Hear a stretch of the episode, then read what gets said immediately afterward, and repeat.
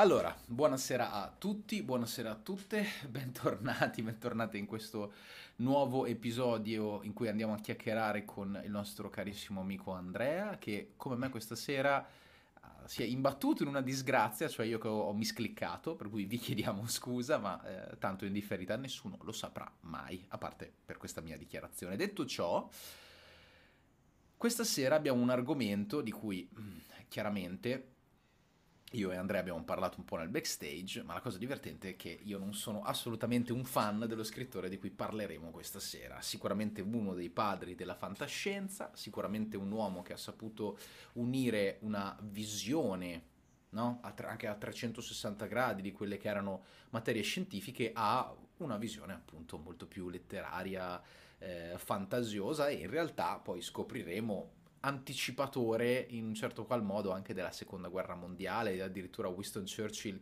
disse che uno dei suoi racconti aveva ispirato la creazione dei carri armati, no? per come erano stati concepiti.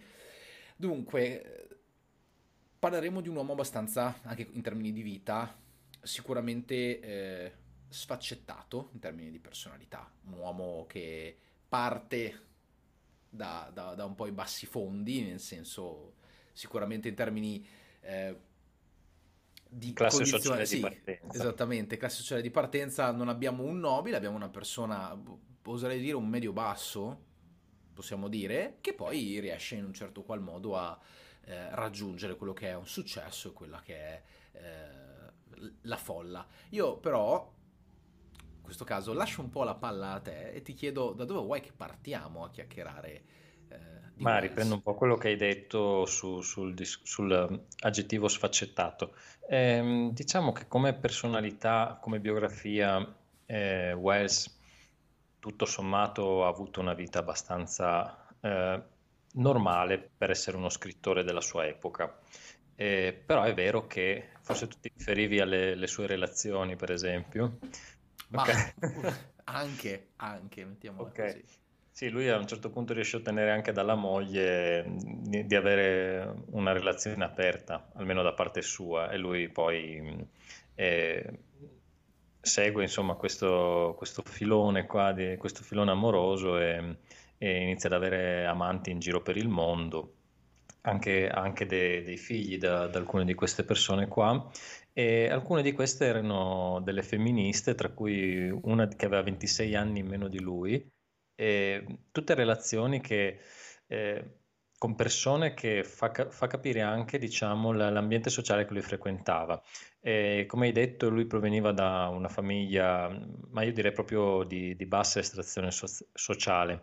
E non erano della classe operaia, però facevano lavori comunque umili, e, i genitori perse poi la, la, sorella quando lui era ancora piccolo ne ebbe un bel ricordo, però eh, anche lì eh, visse un'infanzia tutto sommato normale, senza grandi patemi, diciamo rispetto all'ultima live in cui abbiamo parlato di Lovecraft, eh, di come lo trattava la madre, del, della morte prematura del padre, eh, il rapporto patologico anche con le zie, insomma qui siamo su tutt'altro livello. Ci sono delle disgrazie familiari, lui stesso a un certo punto si, si ammala di tubercolosi, ma pare sia, sia guarito in maniera naturale, eh, quando ancora non, esist- non, si conosceva bene la malattia, quindi gli è andata proprio bene.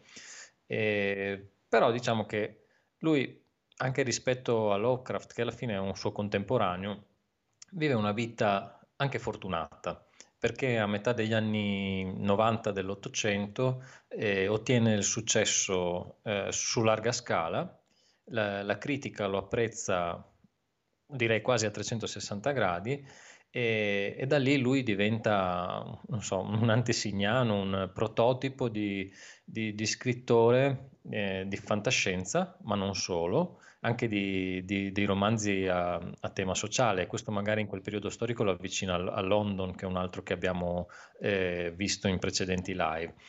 E, ehm, io credo che la gran parte della sua vita si possa riassumere nella, nella, ricerca che lui fece, negli studi che lui fece in ambito eh, biologico.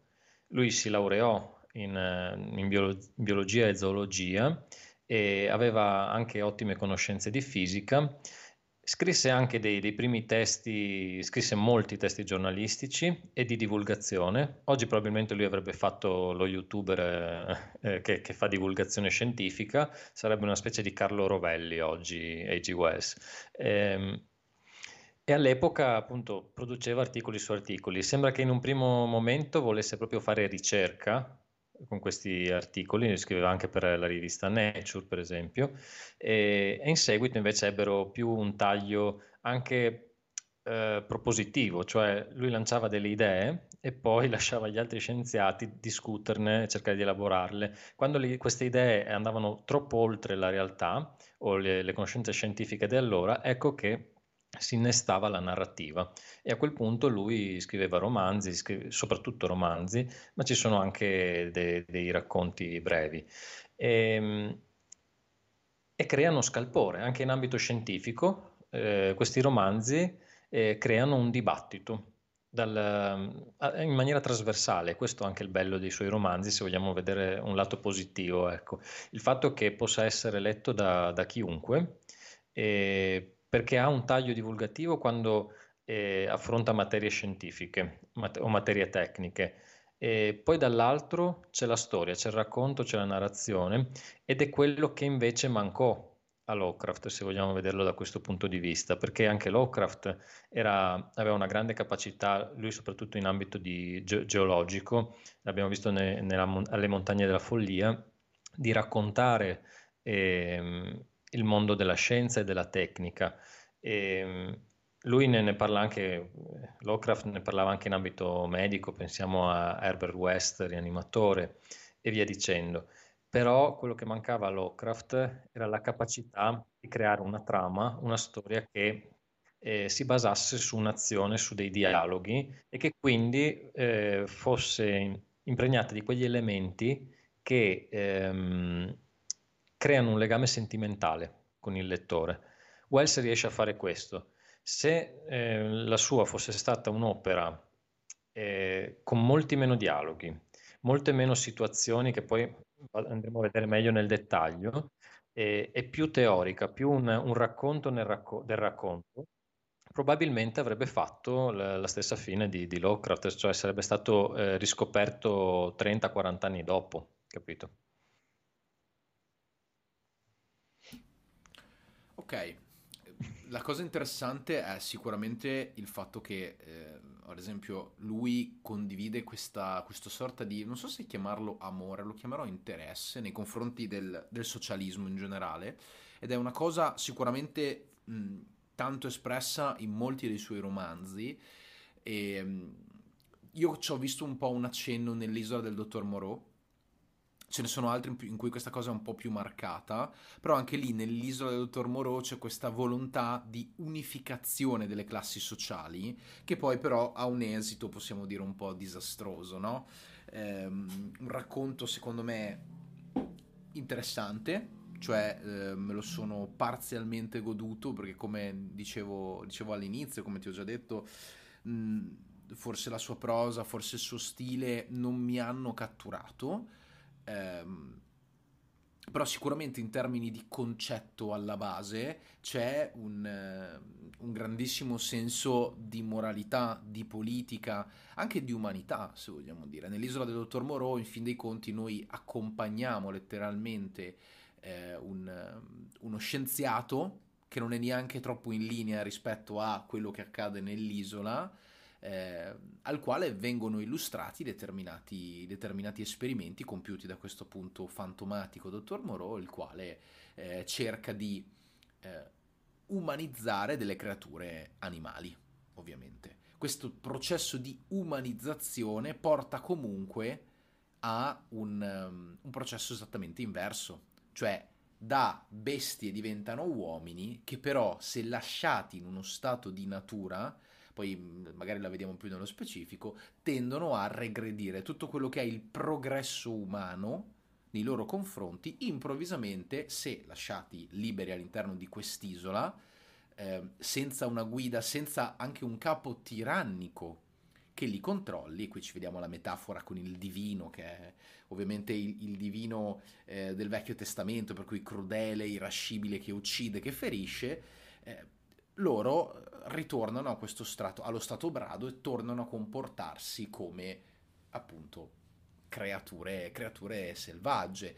Mm, il parallelismo con una classe sociale povera, proprio lo, lo strato più basso, è palese.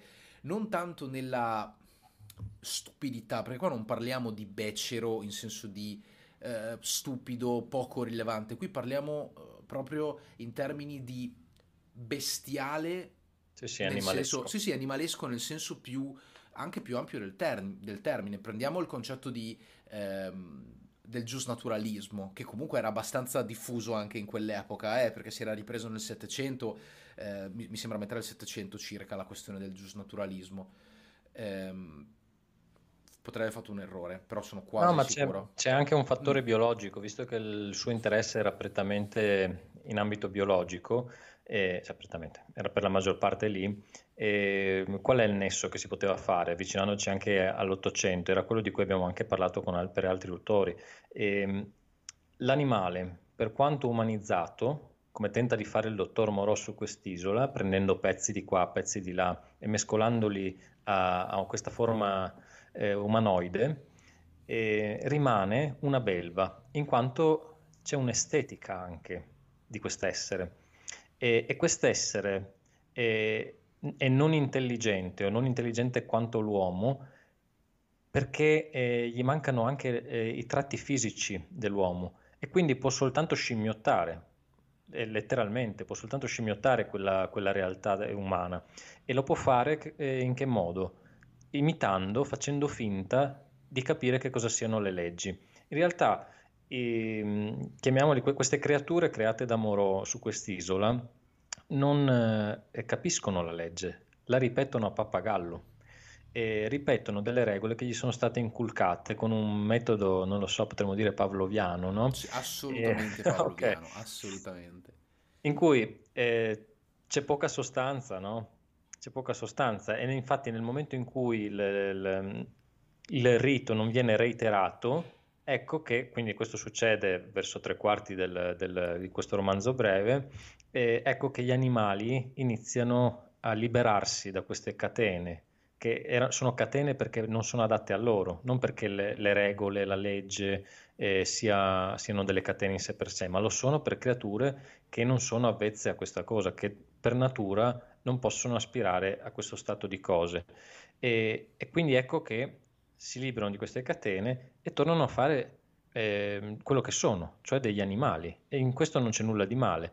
C'è, e rimane però terro, l'orrore di chi, essere umano e del protagonista di questa storia, vede eh, regredire queste creature allo stato peggiore, perché a quel punto non sono più soltanto animali, ma sono animali che ehm, ricordano per forme, per espressioni, l'umanità e quindi in un certo senso ricordano e sono l'espressione estetica, fisica eh, della peggiore forma di umanità. È come se il dottor Moreau avesse eh, personificato con queste creature eh, ciò che di peggiore c'è negli istinti umani, l'avesse proprio tirato fuori. E, ehm, ed è questo che crea l'orrore, il guardare in faccia ciò che l'essere umano è dentro di sé, una volta che si libera che che viene liberato dalle, dalle catene o comunque dagli schemi della società. E questo eh, da un lato fa capire che per Wells le regole eh, all'interno di una società, di una civiltà, sono importanti. Questo non viene negato da, dallo scrittore ma eh, lui nella sua vita fu molto critico rispetto alla società in cui viveva, quindi tardo vittoriana eh, soprattutto. E, e, a quel punto eh, lui con le opere successive inizia a sviluppare anche un discorso sociale che nel Dottor Moreau, che è una diciamo, delle primissime sue opere, è ancora in germe. Okay? E dirò, cioè, ti, ti dico un'altra cosa, probabilmente eh, di quello che ho letto di lui è l'opera che preferisco per un semplice motivo, perché eh, è vero che c'è un personaggio archetipico che è quello dello scienziato pazzo e noi in quel periodo, qualche, qualche anno prima, se non ricordo male, lo vediamo nel Dr. Jekyll e Mr. Hyde, un altro grande prototipo di, di, scienziato pazzo, ma l'abbiamo visto insieme anche nel racconto di, di, London, che tra l'altro è ambientato anche quello, se non ricordo male, su un'isola, aspetta che mi ricordo, A Thousand Deaths, che era del 1899, scritto pochi anni dopo e secondo me ispirato sia a um, Stevenson che, che a Wells. E poi abbiamo decenni dopo, e secondo me qua c'è un riferimento diretto, Il Signore delle Mosche ehm, eh, di Williamson, no? Sì. E, se non ho detto di, Go, di Gold, William Gold, Golding, Golding, Golding okay. ho detto Williamson, chissà chi era. Boh, vabbè, eh, di eh, Gold. Perché abbia, hai fa- può essere, siccome abbiamo parlato eh. di Gibson, eh, che dovrebbe essere William esatto, Gibson, esatto. è una fusione. In realtà stavo dicendo, mi sembrava anche a me che il nome fosse... Ce l'ho, ce l'ho lì, per cui sarei andato un attimo a Vabbè, sbirciare. William Golding. Comunque, anche lì abbiamo un'isola, abbiamo... Lì manca lo scienziato pazzo, però ci sono le creature, le creature umane, i bambini, cioè quelle meno soggette alla legge eh, dell'uomo, quelle più libere, quelle più animalesche, che eh, lasciate appunto libere, cioè senza gli adulti in loro presenza, si lasciano andare agli istinti più primitivi, ma veramente a quelli più primitivi. E, e secondo me ci sono tanti parallelismi e Golding si, si rifece, credo, a piene mani a, all'isola del dottor Moreau.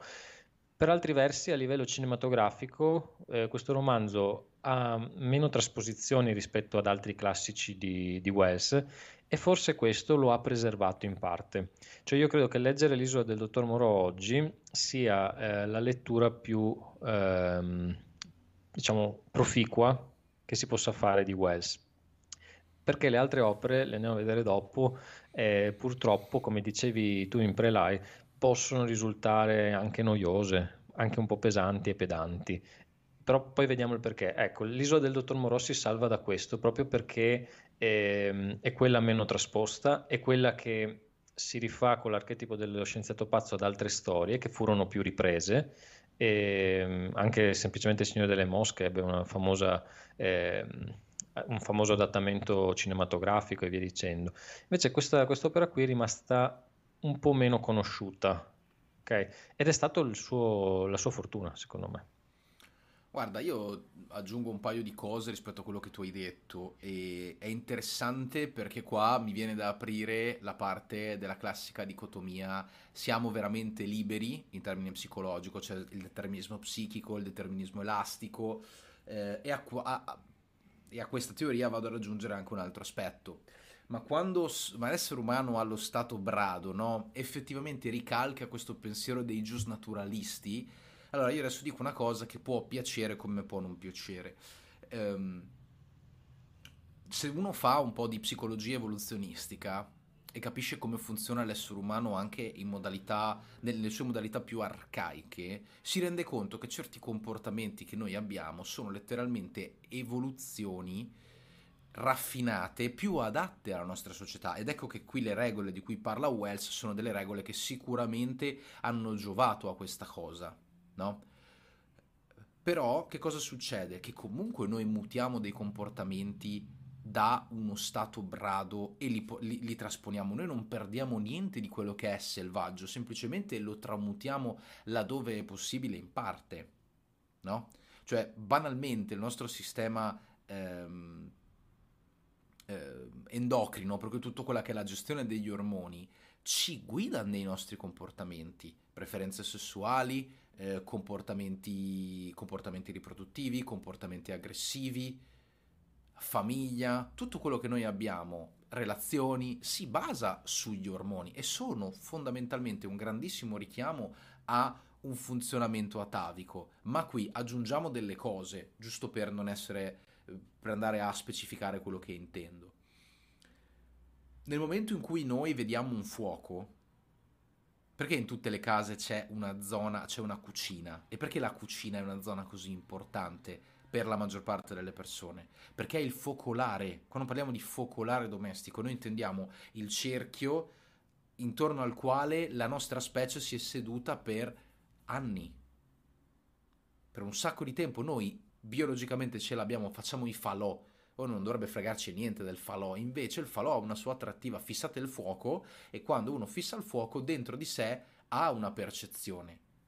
Non sempre, ma molto spesso, poi c'è in chi è più presente, in chi meno, no? Eh, perché l'uomo va in palestra, ok, ad esempio, e si ingrossa? Mi viene l'esempio classico. Perché in termini ehm, predatori risulta essere più potenzialmente visibile come più aggressivo, in termini protettivi può essere inteso come più efficace. Non voglio andare a inoltrarmi su questa dinamica perché sennò poi non finiamo più, poi è contestabilissima. L'idea fondamentale qual è? Che noi abbiamo dei comportamenti mutati da un, passato più selvaggio che esistono, sono presenti in forme, in modalità diverse, eh, però sono tutte quanti derivati e molto spesso pensiamo a, abbiamo detto mille volte, noi vogliamo vivere senza stereotipi nella nostra società, non possiamo perché il nostro cervello non è cablato per quella cosa, noi siamo cablati per commettere l'atto dello, stereo- dello stereotipo e poi per correggerci. Così funzioniamo, così funziona l'evoluzione. Poi, nell'andare del tempo, il tuo comportamento diminuisce le volte in cui tu fai riferimento a uno stereotipo, ma se togli da una parte, vuol dire che tu aumenti il consumo di energia e devi togliere da qualcun'altra parte. È, fu- è fisiologico come funzioniamo. E questo è, per me, è, è, resterà sempre. Più che il No, lo stereotipo è il capisci come funziona lo stereotipo, capisci perché è sbagliato e poi aggiusti il tiro. Non sì, sì, sì. siamo no, dei... Cioè, spero lo sia chiaro il concetto, sé, no? se, se viene utilizzato lo stereotipo in sé come strumento di lavoro, può essere molto utile può essere molto utile e serve anche a non cadere eh, nel relativismo assoluto. Perché è vero che lo stereotipo 3 su 4 sbaglia, però si basa sempre su un fondo di verità o di non verità che merita di essere approfondito. Ora, chi si ferma allo stereotipo compie evidentemente un errore, ma chi parte da uno stereotipo per cercare di capire quanto ci sia di vero e quanto no dietro a, a, ad esso, compie un'operazione che lo può aiutare a capire meglio se stesso, perché poi anche noi siamo, eh, siamo, non solo, siamo anche oggetti, oggetto di stereotipi degli, da parte degli altri, e a capire meglio il mondo che ci circonda.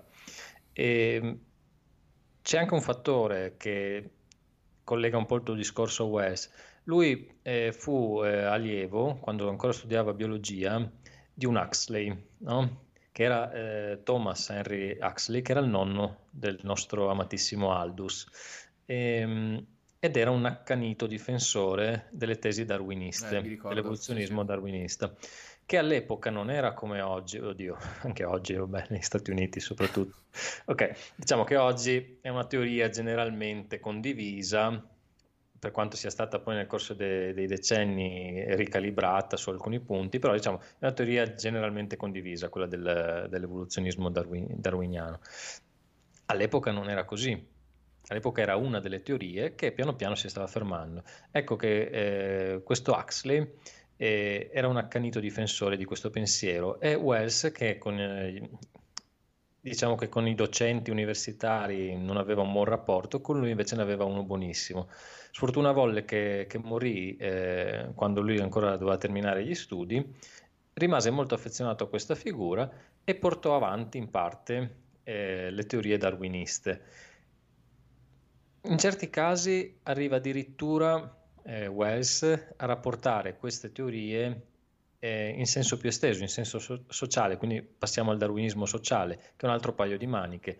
E lo vediamo per esempio nel, um, nella macchina del tempo, dove ci sono queste due eh, tribù, chiamiamole così, in realtà non, non, sono due tribù, sono due, oggi le potremmo definire classi sociali, una è quella degli Eloi, che anche qui c'è un richiamo biblico no? agli Elohim, le divinità eh, superiori, diciamo, eh? eh, che sono quelle che vivono nel benessere, che vivono senza lavorare, e che possono uscire alla luce del sole, che sono bellissime queste creature. E poi abbiamo i Morlock, che sono una delle più eh, famose creazioni di Wells, e sono questi mostri eh, orribili da vedere, che devono vivere nell'entroterra perché non riescono a stare alla luce del sole, che lavorano eh, per servire, per rendere tutto, per curare gli, elo, gli Eloi, ma cosa fanno? Quando possono, sgattaiano via durante la notte rapiscono questi Eloi e se li mangiano. Ora, c'è ovviamente, sono facili i parallelismi tra i Morlock come, classe, come evoluzione della classe operaia e queste, queste, due, queste due entità eh, il, il, protagonista della macchina del tempo le scopre eh, viaggiando nel futuro, molto nel futuro, dove appunto Wells si immagina che ci siano questi, questi esseri mostruosi, er, eredi diciamo della classe operaia, e questi es- esseri bellissimi, gli Eloi, eredi invece delle aristocrazie tardo-vittoriane.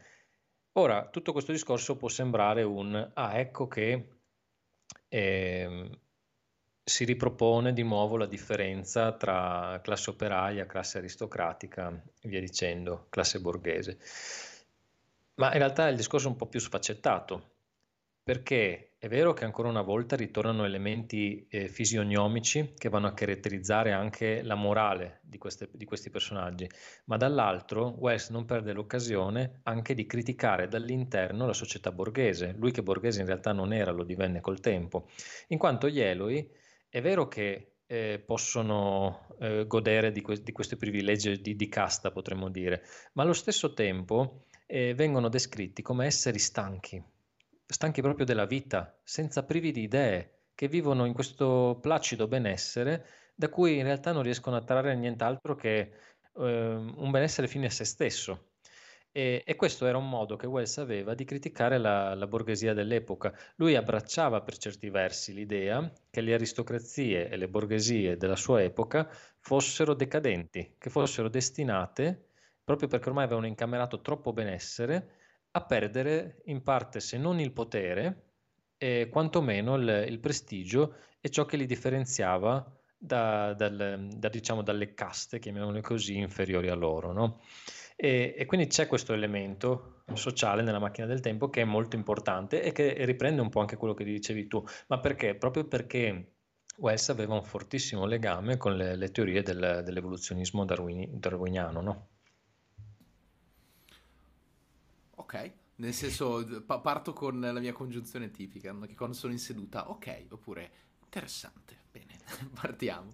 Sto cercando e... piano piano, con, in maniera sottile, di, di, trovare degli aspetti positivi per farti apprezzare Wes. In realtà ti dico, inizio ad essere abbastanza tentato di, di leggere qualcos'altro, forse proprio provare a leggere, nel, nel vero senso della parola, qualcosa di un pochettino suo, magari tradotto, cioè nel senso non in lingua, in modo che mi semplifico un po'. E, ehm, Detto questo, gli aspetti che tu hai esposto secondo me sono degli aspetti essenzialmente fondamentali in quello che io ho potuto vedere nelle sue opere, no? Anche il concetto di critica uh, alla, a questa classe borghese, come, come diciamo, come, come, ho sempre detto, ma lo diciamo anche prima, senza lotta non esiste evoluzione, ma non esiste evoluzione neanche in psicologia, no? Eh, mi viene da dire, faccio prima, prima spiego una cosa, poi torno. Eh, quando, quando, si va in terapia, la prima lotta che si fa, in terapia in supporto, una delle prime lotte che che si fa è contro una visione magari non, non più adeguata di se stesso, no? di, di, noi stessi. Noi viviamo, eh, un, viviamo con un nostro, immaginiamo come se fosse un bozzolo psichico, no? Che diventa inadatto all'ambiente in cui siamo. Potrebbe essere fa troppo freddo dentro, fa troppo caldo, allora dobbiamo uscire da questo bozzolo, crearne uno nuovo che sia adattivo all'ambiente e di conseguenza la prima cosa che dobbiamo fare è distruggere o modificare quello che è nostro. Se non c'è lotta, non, c'è neanche con, non, non, non può essere neanche acquisito il senso per il quale si sta facendo una determinata azione. È il motivo per il quale l'adolescente diventa adulto in, in tante cose, dall'amore alle relazioni sociali con gli amici, al lavoro. Se non c'è la moneta di scambio, noi non siamo cablati, per cui se non c'è la fatica non siamo cablati per goderci ciò che abbiamo. Punto. E, e questa è una tristissima verità, ma con la quale dobbiamo fare i conti, nel bene e nel male. Delle volte non ha senso quello che stiamo facendo, delle altre volte invece ha senso la, tutta la sofferenza che sperimentiamo.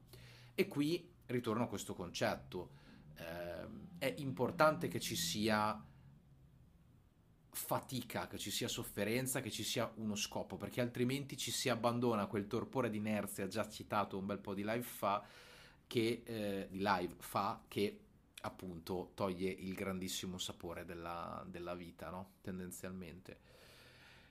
Anche qui io mi, mi aggancio su un, un, presupposto e completo la, l'elemento che ho tirato fuori prima.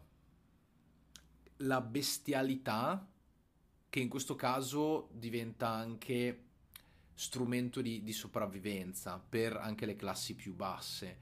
Cioè, sicuramente quel livello di aggressione, quel livello di struttura, quel livello di brutalità è fondamentale per sopravvivere. Ricordiamoci, a un substrato sociale che non era assolutamente clemente, non esisteva la malattia, non esisteva il eh, sono incinta, allora ho, eh, ho dell'aiuto, del supporto, cioè noi dobbiamo considerare, e qui cito, mi sembra sia sempre, no, era Orwell con eh, Return to, to Wigan Pier, che so di cosa parla ma devo leggere, ho visto degli ispezioni di analisi perché mi è molto interessata la, la vicenda, dovrebbe essere Ritorno a Wigan Pier in italiano, se non mi sbaglio, eh, dove descrivono la vita di un minatore di carbone medio ed è una vita fatta per anni, cioè gente che, che, non può camminare eretta, deve camminare piegata, non ha più i denti, grossissime difficoltà respiratorie,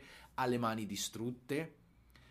E, e, per sopravvivere a quella cosa lì, a parte che c'è la mutazione fisica che, che, che vediamo anche nell'isola di Moreau, no? La mutazione fisica dovuta a un lavoro devastante, che è sicuramente estranea alla nobiltà e alla borghesia.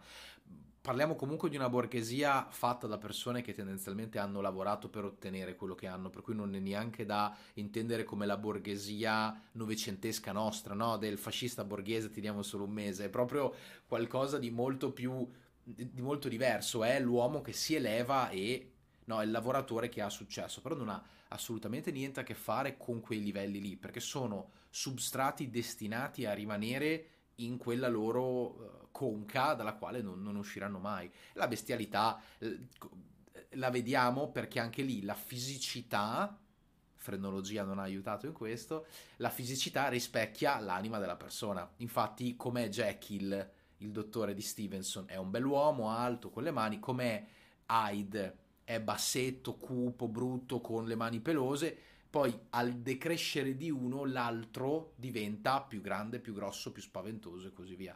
Ecco, psicologicamente parlando, quello che io sento è una descrizione tramite la fisicità che ancora in noi evoca qualcosa, quello stereotipo di prima di cui parlavamo, no? Noi vediamo qualcuno di diverso, di fatto in maniera no, particolare, il tratto alieno è alieno per un motivo preciso perché è lontano dalla nostra normalità e ci spaventa.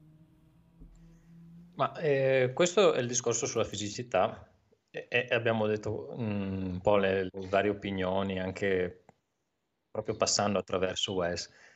Poi però c'è un altro aspetto, è che mm, si ritrova in un altro suo famoso romanzo, ed è quando invece la fisicità non la vedi, quindi l'uomo invisibile. Ora, eh, è, è il romanzo che, che, io ho letto suo che mi è meno piaciuto.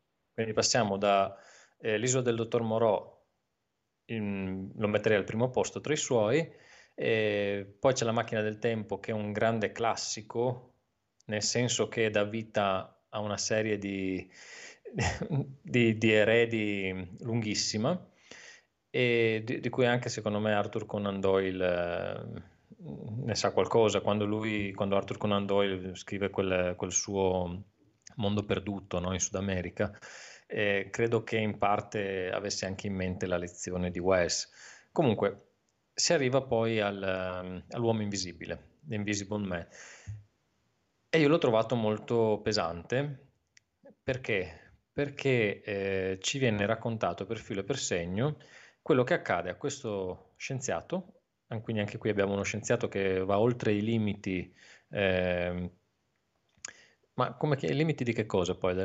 Perché qui lui semplicemente riesce a trovare un sistema per diventare invisibile, che sulla carta è una cosa bellissima, perché ti permette di fare esattamente quello che vuoi, ti permette di arricchirti, perché puoi svaligiare, rubare qualsiasi banca, eh, puoi andare dove ti pare, eh, puoi scoprire i segreti delle persone, puoi diventare un ricattatore. E puoi intrufolarti in qualunque angolo, anche dove non sei invitato. E questo ti dà un grande potere, ti dà una grande forza. Ma eh, c'è un... Allora, adesso magari senza fare troppi spoiler, senza raccontare la storia, c'è un momento in cui eh, trovano il modo le persone che, le, che, gli stanno dando la caccia, perché poi eh, il personaggio, questo uomo invisibile, a un certo punto ne fa talmente tante eh, che inizia a diventare pericoloso. Cioè lui capisce che intanto non è più divertente essere invisibili, come lui aveva presupposto, perché sai come dice famosa, il famoso adagio, da grandi poteri derivano grandi responsabilità, eh, solo che lui le responsabilità non se le vuole accollare. E quindi dice, non mi posso più divertire, benissimo, adesso diventerò per voi una sorta di diavolo, una sorta di eh, essere potentissimo che voi non potete raggiungere perché non potete vedere, non potete toccare, come una specie di, di divinità che vi terrorizzerà in questa terra. No? E, e, lui contava appunto di, di riuscire a continuare a vivere così, terrorizzando le persone e, e, sottoponendole al suo potere. Quindi lui questo suo potere lo trasforma in qualcosa di totalmente negativo e non se ne assume le, la responsabilità.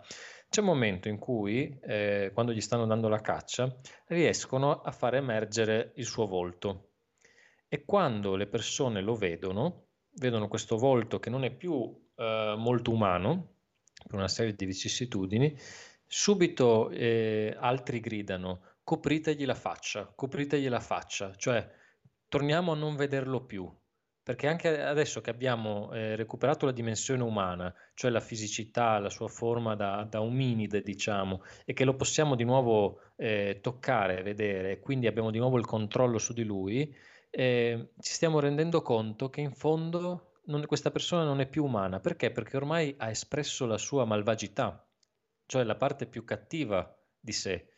E, ehm, e quindi cercano di, la folla dice in un, in un impeto molto di, di, molta spontaneità, potremmo dire, di coprirlo, di nasconderlo di nuovo. E poi si arriva alla conclusione della storia, insomma, non, di cui non faccio grandi spoiler. E, ehm, ora, la, la, questa vicenda, così come è stata raccontata, come ho cercato un attimo di delineare con questi, con questi punti, eh, si riallaccia a quello che abbiamo detto fino ad adesso, anche se con un elemento nuovo. Il problema e probabilmente non è nemmeno di Wells, è che l'idea dell'uomo invisibile è diventato un vero e proprio archetipo. È vero che c'era già nell'antica Grecia, c'è mitologia di personaggi invisibili, nella mitologia norrena ci sono tanti esseri come folletti e via dicendo che non si mostrano agli esseri umani se non a certe categorie, eccetera, eccetera. Eh, esistevano già queste cose, però eh, in, in chiave contemporanea, in chiave moderna, lo introduce Wells. Okay? E, e, tanti dopo di lui recuperano questa cosa. Non c'è serie TV eh, di, di, ambito soprannaturale o fantastico in cui il fattore del, dell'uomo, dell'essere invisibile, non sia presente. E quindi noi l'abbiamo visto ormai in tutte le salse, in tutti i modi possibili e immaginabili. Abbiamo in ogni film e serie TV, in ogni erede di questo filone di, di, libri, di scrittori, eccetera, eccetera, sappiamo esattamente che cosa possa fare un uomo invisibile. Ormai non c'è molto da dire su questo. E probabilmente, tornando invece al testo originale, alla fonte, quella di Wells, ecco che ci appare tutto un po' banale, ripetitivo e già sentito, però non può essere colpa di Wells che l'ha detto prima di tutti gli altri, semmai sarebbe il suo merito. Oggettivamente mi rendo conto che la, la piacevolezza di leggere una storia di questo genere si è persa. E questo purtroppo è inevitabile. Allora, come tutte le cose eh, che fanno capo agli archetipi, è chiaro che il primo, ok, che lo crea ha anche il, all'onere, ok, di definire un determinato concetto. Nella definizione di questo concetto eh, gli, gli, devono essere concesse eh, più parole, più descrizioni, più spiegoni, ok, usiamo questo termine, no? Perché altrimenti non puoi creare un archetipo, sostanzialmente, perché deve essere chiaro nel suo funzionamento. Può non essere perfetto, ma deve essere comprensibile, deve essere riapplicabile. Su questo siamo entrambi d'accordo.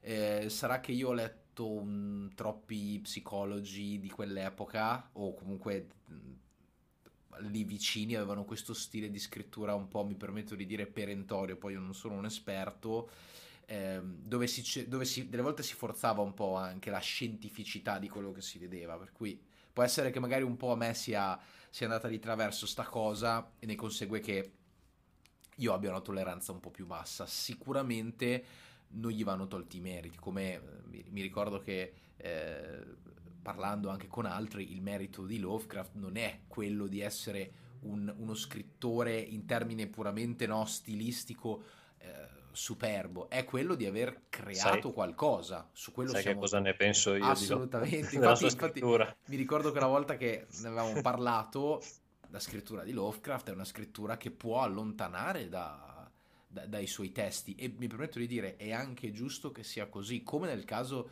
eh, di Wells che cerca di creare, no, di mettere quell'ottica scientifica che rischia però di andare anche oltre il tentativo di dare una spiegazione a quello che accade. Fatta questa piccola cornicetta, c'è un aspetto molto interessante che mi è venuto in mente mentre tu parlavi dell'uomo invisibile.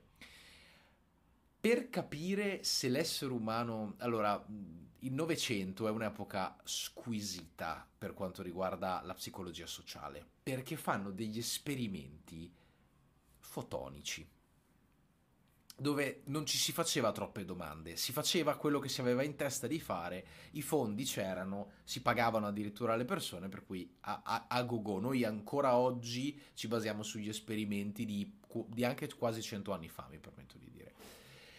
Ora, non, non so precisamente che date abbia questo esperimento che sto per citare, però è un esperimento su siamo effettivamente buoni oppure no? Mentre tu mi citavi l'uomo invisibile, mi è venuto in mente che quest'uomo compie dei reati perché probabilmente non può rispecchiarsi. Quando viene rispecchiato dall'altro, cioè lo prendono e lo, lo possono finalmente vedere, che cosa succede? No, non guardiamolo più. Questo famoso esperimento che mi è saltato in mente fu un esperimento condotto, mi sa addirittura su dei bambini, dove loro dovevano sostanzialmente andare a fare normale eh, un normale dolcetto scherzetto periodo Halloween. Cosa veniva fuori? Era stato messo un cesto di caramelle all'ingresso. Gli veniva aperta la porta a questi bambini e la persona in questione diceva aspetta che vado a prenderti le caramelle che ce le ho in cucina e venivano dati alcuni secondi affinché questi bambini potessero eventualmente rubare le caramelle che avevano da un cestino davanti a loro. Qui immagina, apre, Ah, ok, arrivo subito. La persona si gira e tu hai già delle caramelle che potresti avere. Fu visto che i bambini che, mm, che, sostanzialmente i bambini che non avevano uno specchio davanti a loro, per cui non potevano specchiarsi, erano più inclini a portare via le caramelle di nascosto, oltre a quelle che venivano date dal, da, poi dallo sperimentatore, rispetto a quelli che invece si, si vedevano riflessi, perché vedersi riflesso era equivalente a capirsi, vedersi identificarsi, vedersi rispecchiati. Dunque, la persona che perpetrava il, il, il, furto in questo caso era consapevole, più consapevole di se stessa. Perché si guardava e diceva: ah, è Adriano che sta prendendo le caramelle dal, no, dalla ciotola. E questa cosa qui fu ci sei? Sì, sì, ci sono. Okay, okay, soltanto... okay. E questa cosa qui fu eh, veramente, no, mind blowing per usare un inglesismo, assurda. Il fatto che tu avevi appunto dei soggetti che se specchiati tendevano a essere più, a essere meno inclini al furto, quelli che invece non si specchiavano erano per la maggior parte persone in grado di compiere poi un, un furto.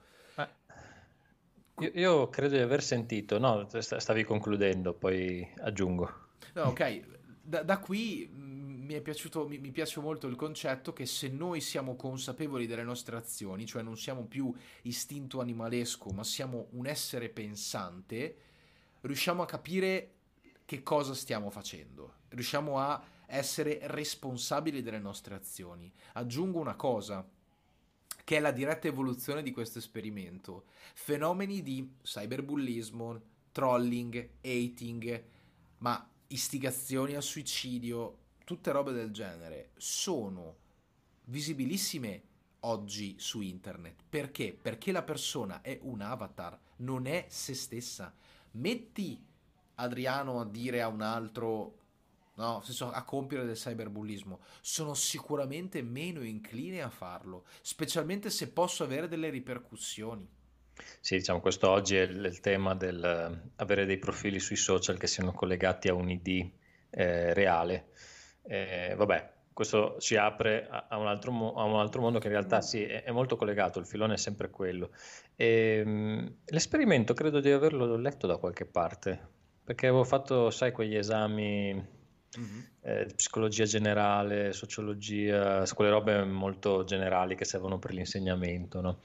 E infatti l'esperimento che tu mi hai detto non, non, non mi suona nuovo e, ed era collegato, credo, e qui mi devi venire in aiuto, a qualche altro esperimento che fecero su, su, persone che venivano messe in una stanza e quelle che avevano una telecamera puntata addosso si comportavano in un modo, quelle che invece pensavano di non essere visti da nessuno si comportavano in maniera quasi diametralmente opposta. Ok. E, ehm, allora, non ti so dare una risposta precisa a questa cosa, perché come ti mm. dicevo ne hanno fatti davvero una, una, eh boh, una miriade, però ti, ti, cito e dovrei essere corretto su questa cosa, ma non sono... cioè essere, dovrebbe essere corretta questa cosa, ma non ne sono sicuro, eh, gli studi di Moscovici sulla pressione sociale, ovvero che se in termini gruppali, perché tu mi parli di essere ripresi, io ti dico che fanno tutti parte di quel grande filone del, del singolo e del gruppo e del, del rapporto che c'è, no? per cui tra la società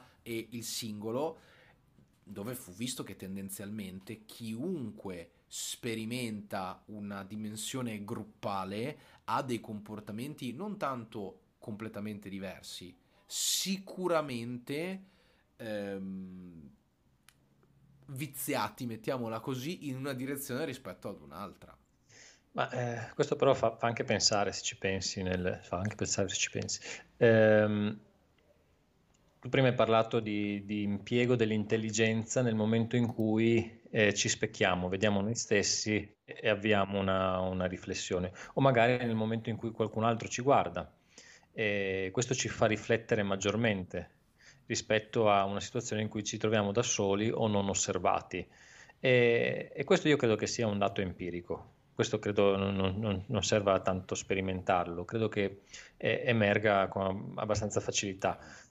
Però da lì si possono trarre delle conclu- conclusioni, ovvero l'intelligenza umana si attiva, quindi in maniera opportunistica potremmo dire. Mm, ti posso rispondere che il comportamento, il comportamento uh, agonistico in natura viene prima di quello prosociale, questo è sicuro. Mm.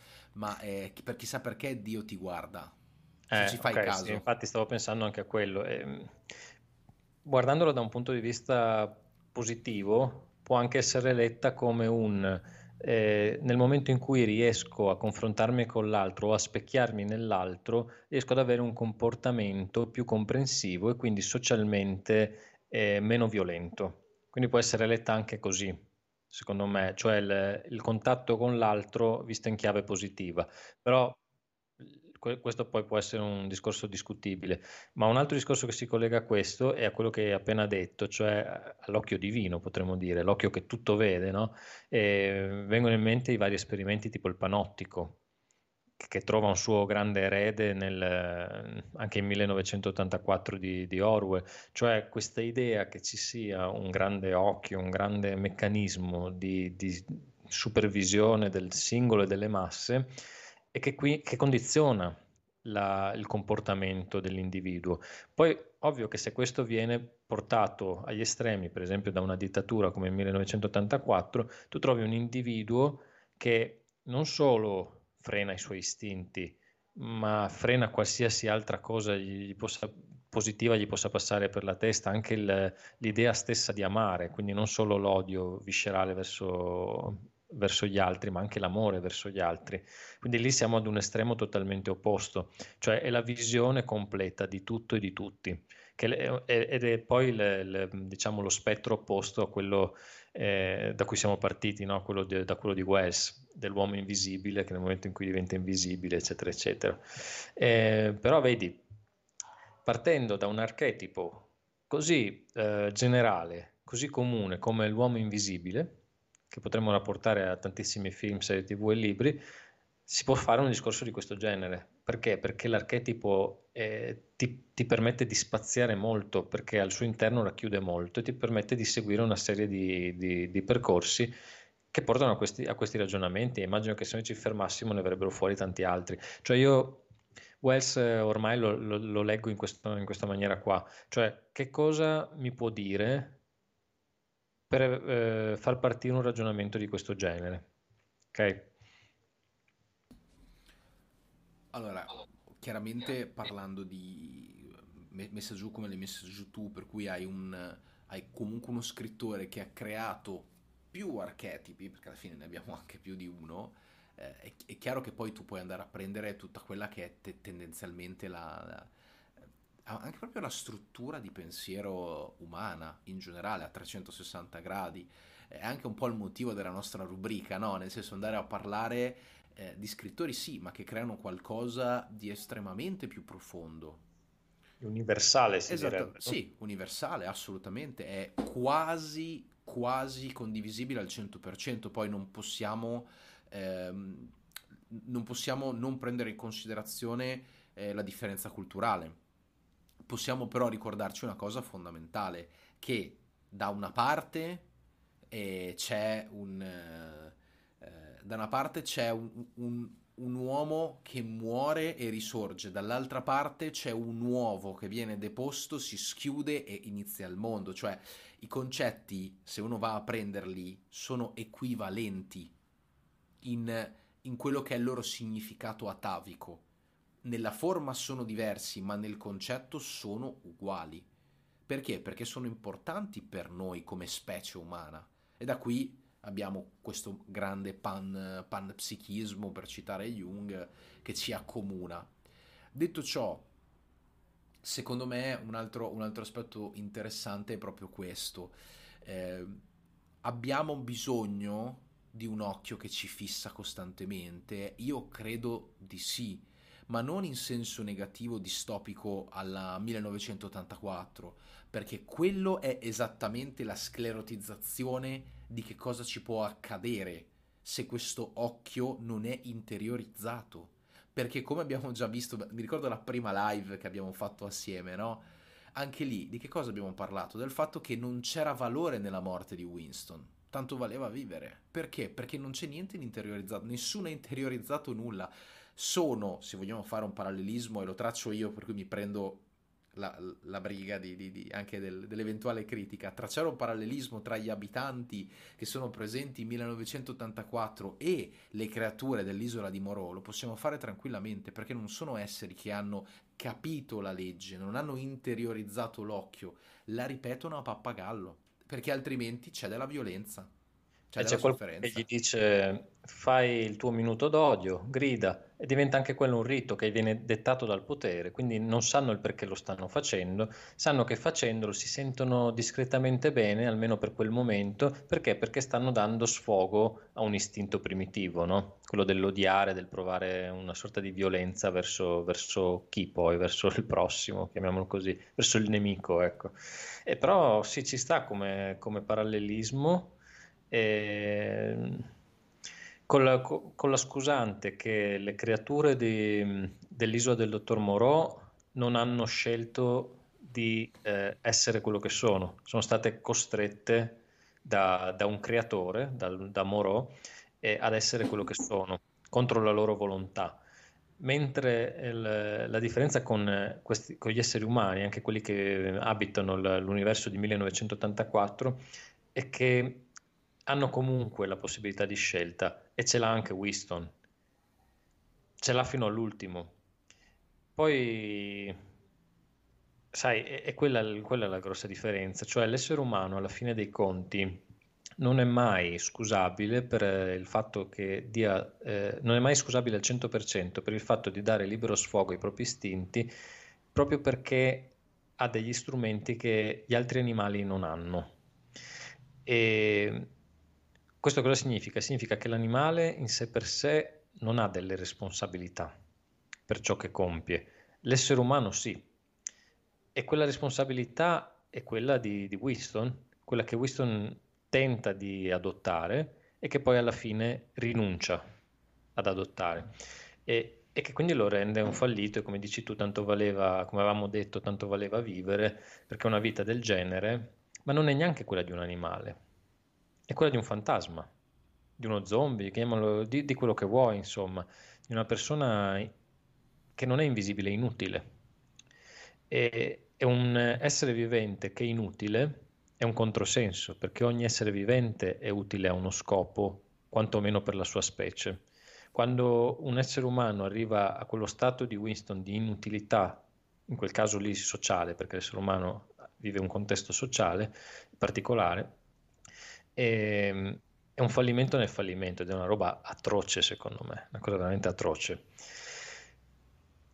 E ehm, e basta, non ho niente altro da dire. Io credo che la colpa più grande che possono avere i protagonisti di 1984, che però non sono Winston e adesso mi sfugge il nome della, della ragazza in questione. Era Giulia, può essere? Non ti saprei rispondere perché in questo momento non mi sovviene, ma io credo che la colpa più grande noi non la vediamo. In Moreau noi vediamo che cosa succede a quelle creature e capiamo che cosa è successo e ci rendiamo conto del fatto che loro siano effettivamente impotenti in 1984 la colpa è velata.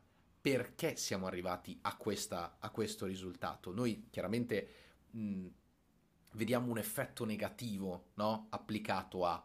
Cioè, guardate che se non interiorizzate l'occhio, se non interiorizzate le regole, se non capite che l'essere umano ha una responsabilità rispetto a un animale che agisce per istinti, questa è una delle possibilità distopiche.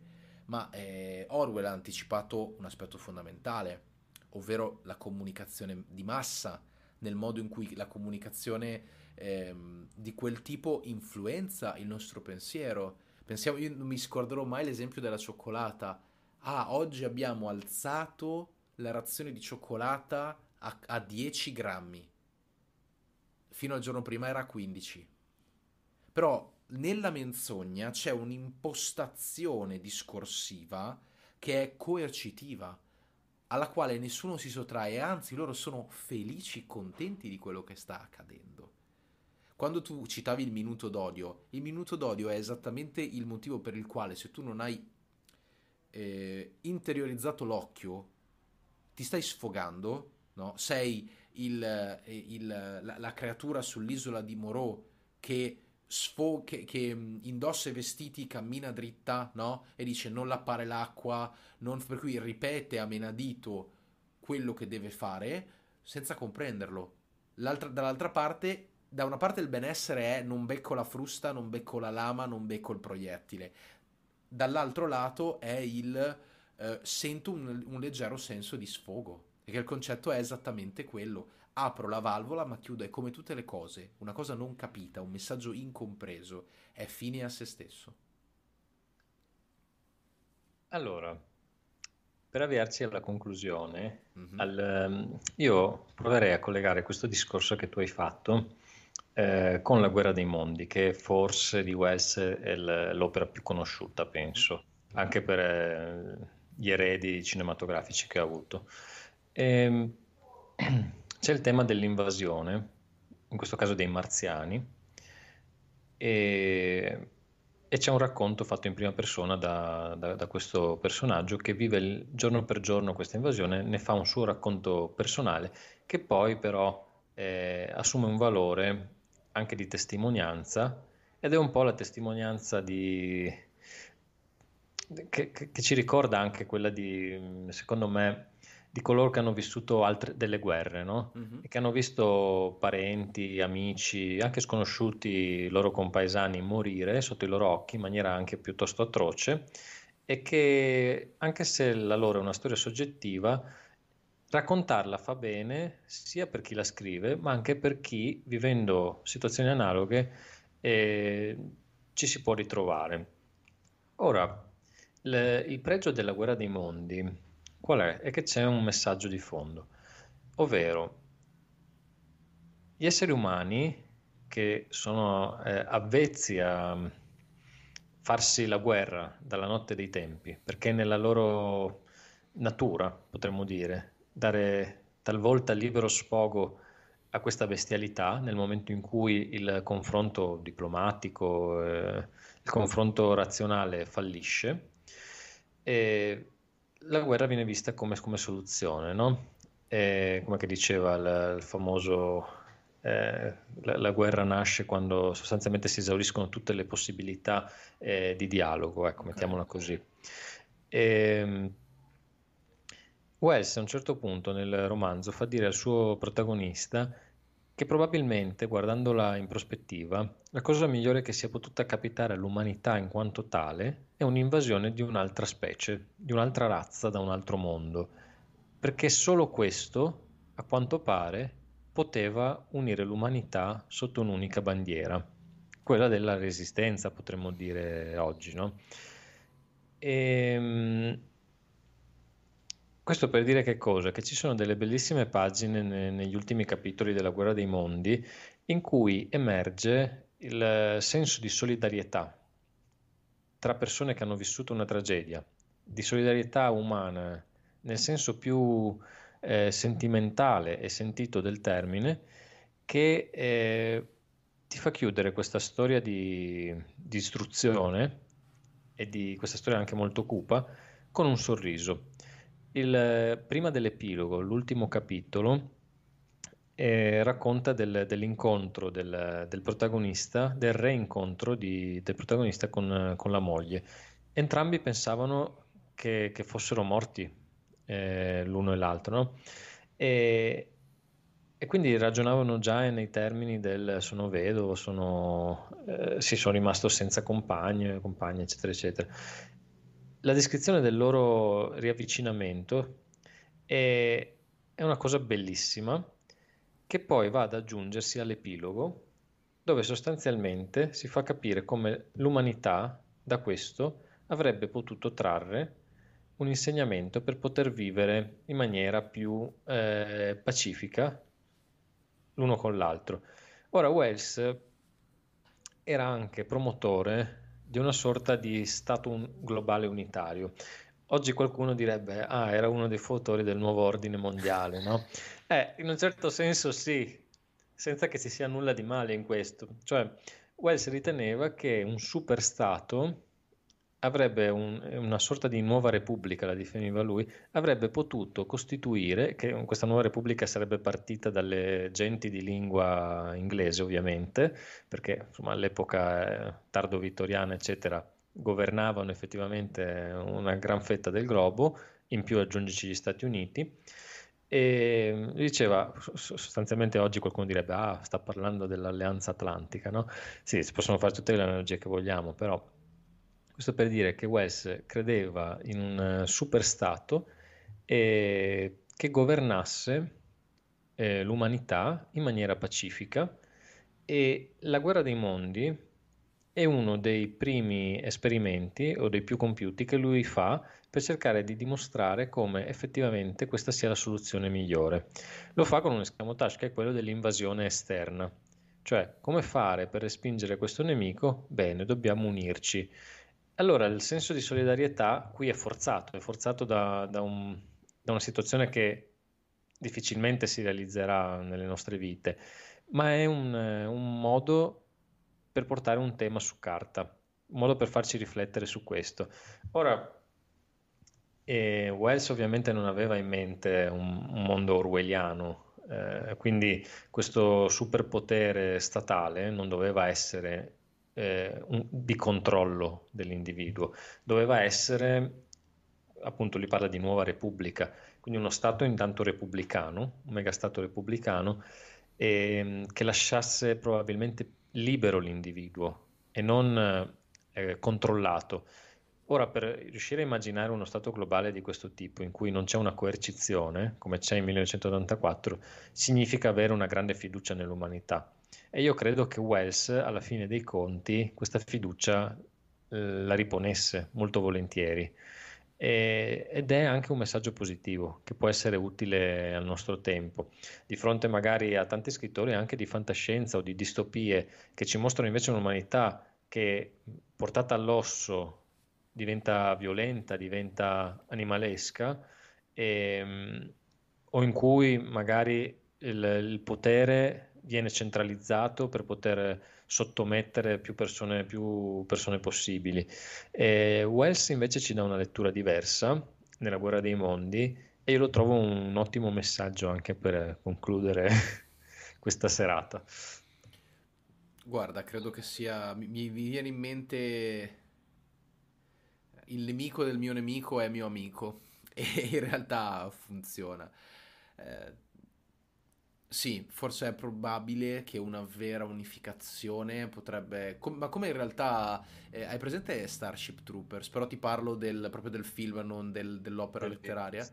Eh, ecco, lì diciamo che il concetto è equivalente, no? Nel senso federazione galattica, lasciando stare tutta la parte di critica che c'è, però il concetto è, è sempre quello un nemico esterno ci permetterà di, coali- di coalizzarci veramente, mh, mm, poiché all'interno ci sono, ci sono troppi, troppi, conflitti, però ricordiamoci sempre che eh, noi ci siamo, siamo partiti dalle, veramente da, dalle tribù adesso viviamo in eh, addirittura megalopoli in alcuni casi, chiaramente non in maniera pacifica ci sono problemi di distribuzione di risorse, di opportunità, ci sono tante tante cose. Però, però vorrei che non succedesse una guerra con, con un altro pianeta che non so che fine potremmo fare, non so neanche su tutta questa voglia di farmi vaporizzare, mettiamola così, però detto questo...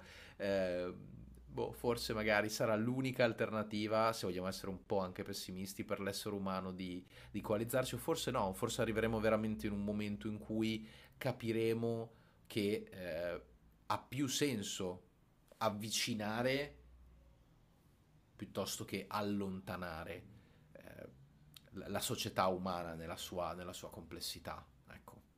Sì, sono d'accordo.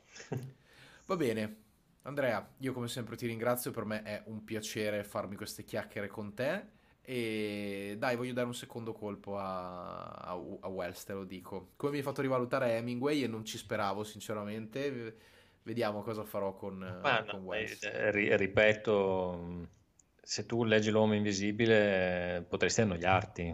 Eh, ci sono anche delle nozioni scientifiche che adesso io magari non me ne intendo, ma se uno se ne intende un po' dice oh, sta sparando questo. Cioè, eh, vabbè, ci sta, quello è normale, ti ripeto, è anche colpa del successo che, che, ha avuto fin da subito Wells e che ormai il suo successo ha raggiunto più di oltre un secolo di, di longevità.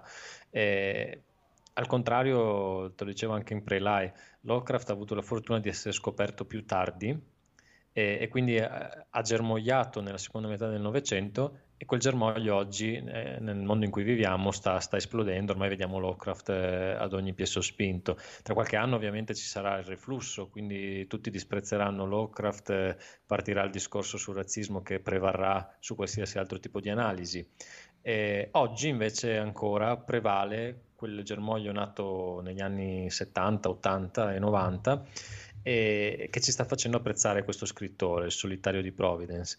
E invece l'onda lunga di Wells eh, io direi che ormai si è esaurita, nel senso che ormai eh, ci sono degni eredi della sua opera. Eh, Lovecraft ancora non ha avuto, a parte forse al cinema un paio di registi, ma non lo so, non ha ancora avuto dei degni eredi, per quanto ci sono stati emuli, discepoli come Robert Bloch, eccetera, eccetera. Ci saranno, ci saranno, perché questa esplosione che noi stiamo vedendo negli ultimi 30-40 anni di Lovecraft avrà un seguito nella letteratura, ovviamente, eh, oltre che nel cinema. E Wells ha già vissuto questa esperienza, per quanto fosse contemporaneo di Lovecraft, e quindi ormai oggi eh, ci risulta una specie di nonnetto, ok? Rispetto magari, prendi Alan Moore, Alan Moore nel, nel suo fumetto su gli straordinari gentleman, no? la Lega degli straordinari gentleman, di cui c'è il famoso film anche la, com'era lì? La leggenda degli uomini straordinari. Eh, cosa fa Alan Moore? Riprende tanti personaggi di, di A.G. Wells come l'uomo invisibile, ma riprende nei, nei fumetti recupera anche eh, Covor che che dà vita a questa, a questa materia che è la covorite, che è, un, è, lo scienziato che porta avanti gli esperimenti nei primi uomini sulla Luna, altro romanzo di Wells. Quindi cosa fa? Recupera tutto l'immaginario come se, fosse, come se fossero creature della, eroi della divina, della, dell'Iliade, dell'Odissea, eccetera, eccetera, li tratta come qualcosa di storico eh, o come archetipico e lo trasforma, lo ritrasforma, lo ricrea e quindi Alan Moore svecchia quel materiale lì, lo rende, lo rinnova, no? Ed è un degno erede, potremmo dire. E quindi questo secondo me è anche il parallelismo e le differenze che ci sono tra, tra Lovecraft e, Wells, che pure furono contemporanei ed entrambi scrissero eh, anche di, di elementi di fantascienza. Detto ciò, se vuoi, rispetto al tema che dicevo prima della, della guerra dei mondi, Mm, leggerei un, un, brano che parla proprio di, di, questa solidarietà tra uomini, ma più, prima ancora che della solidarietà, di come l'umanità nel suo complesso si sia guadagnata il diritto a vivere su questa terra rispetto a delle creature estranee come i marziani, che invece non, non hanno alcun diritto di, di, di invaderci. Ecco. E questo afflato de, dello scrittore è uno dei momenti più alti della sua narrativa. E ed è un pensiero fatto pensando ad un'umanità unita, solidale, no? Mi hai concessa la lettura? Sono tutte orecchie. ok, allora, eh, la facciamo partire, ok. Allora, qui vabbè, si, si dovrebbe un attimo riprendere, ma dice... Un attimo dopo avevo scavalcato il baluardo di terra e stavo ritto sulla sua cima. L'interno della fortezza stava sotto di me era uno spazio immenso, occupato qua e là da macchine gigantesche, enormi cumuli di materiale e strane tettoie, e sparsi ovunque, alcuni ancora nelle loro armature rovesciate, altri negli uomini meccanici ormai rigidi, e una dozzina nudi, silenziosi, disposti in fila. C'erano i marziani morti, uccisi dai bacilli della putrefazione e del contagio, contro cui i loro organismi non erano preparati, uccisi come stava per essere uccisa la gramigna rossa, Uccisi, dopo che tutti i macchinari umani erano falliti, dalle più umili creature che Dio, nella sua infinita saggezza, ha messo sulla terra.